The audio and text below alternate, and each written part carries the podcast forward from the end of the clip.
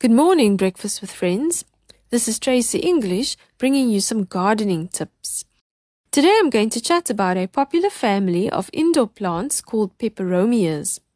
These are clump forming foliage plants and are named peperomias because they belong to the same family as pepper plants.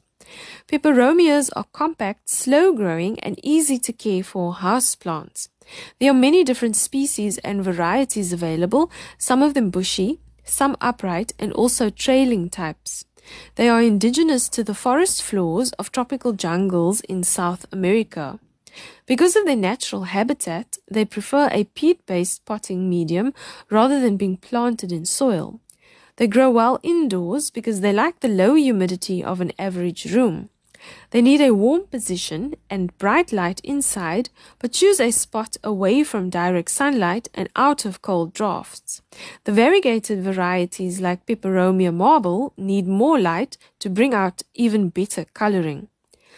Peperomias are mostly grown as foliage houseplants, but they do have small inflorescences in summer that are either green, white, or cream. When it comes to watering, allow the potting medium to dry out between waterings and water very sparingly in winter. Make sure that the potting mix is never too wet as too much moisture can cause root rot. They are very easygoing plants, so only need to be repotted when absolutely necessary. They also do propagate easily from cuttings in spring and summer. I'll mention a few different peperomias now. There's Peperomia obtusifolia, which is an upright growing species. This particular peperomia, known as the baby rubber plant or pepperface plant, has deep green shiny foliage. They are low maintenance and are ideal tabletop plants. There's also Peperomia rotundifolia, known as the jade necklace. This is a fast-growing, trailing peperomia with jade-colored round leaves. It is a plant collector's item, but is easy to care for, so also suitable for the novice gardener. Lastly, there's a bushy type of peperomia which grows into a mound of leaves called Peperomia caperata or emerald ripple. This plant has attractive heart-shaped leaves, dark green with a velvety appearance.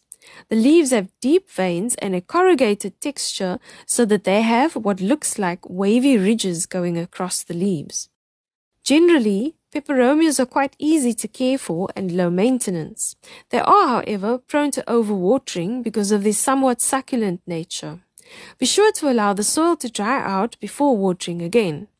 Also good to know is that they are non-toxic plants and they also purify the air indoors. If you'd like to see what peperomias look like, I've posted some pictures of them onto my Facebook page called Garden with Tracy.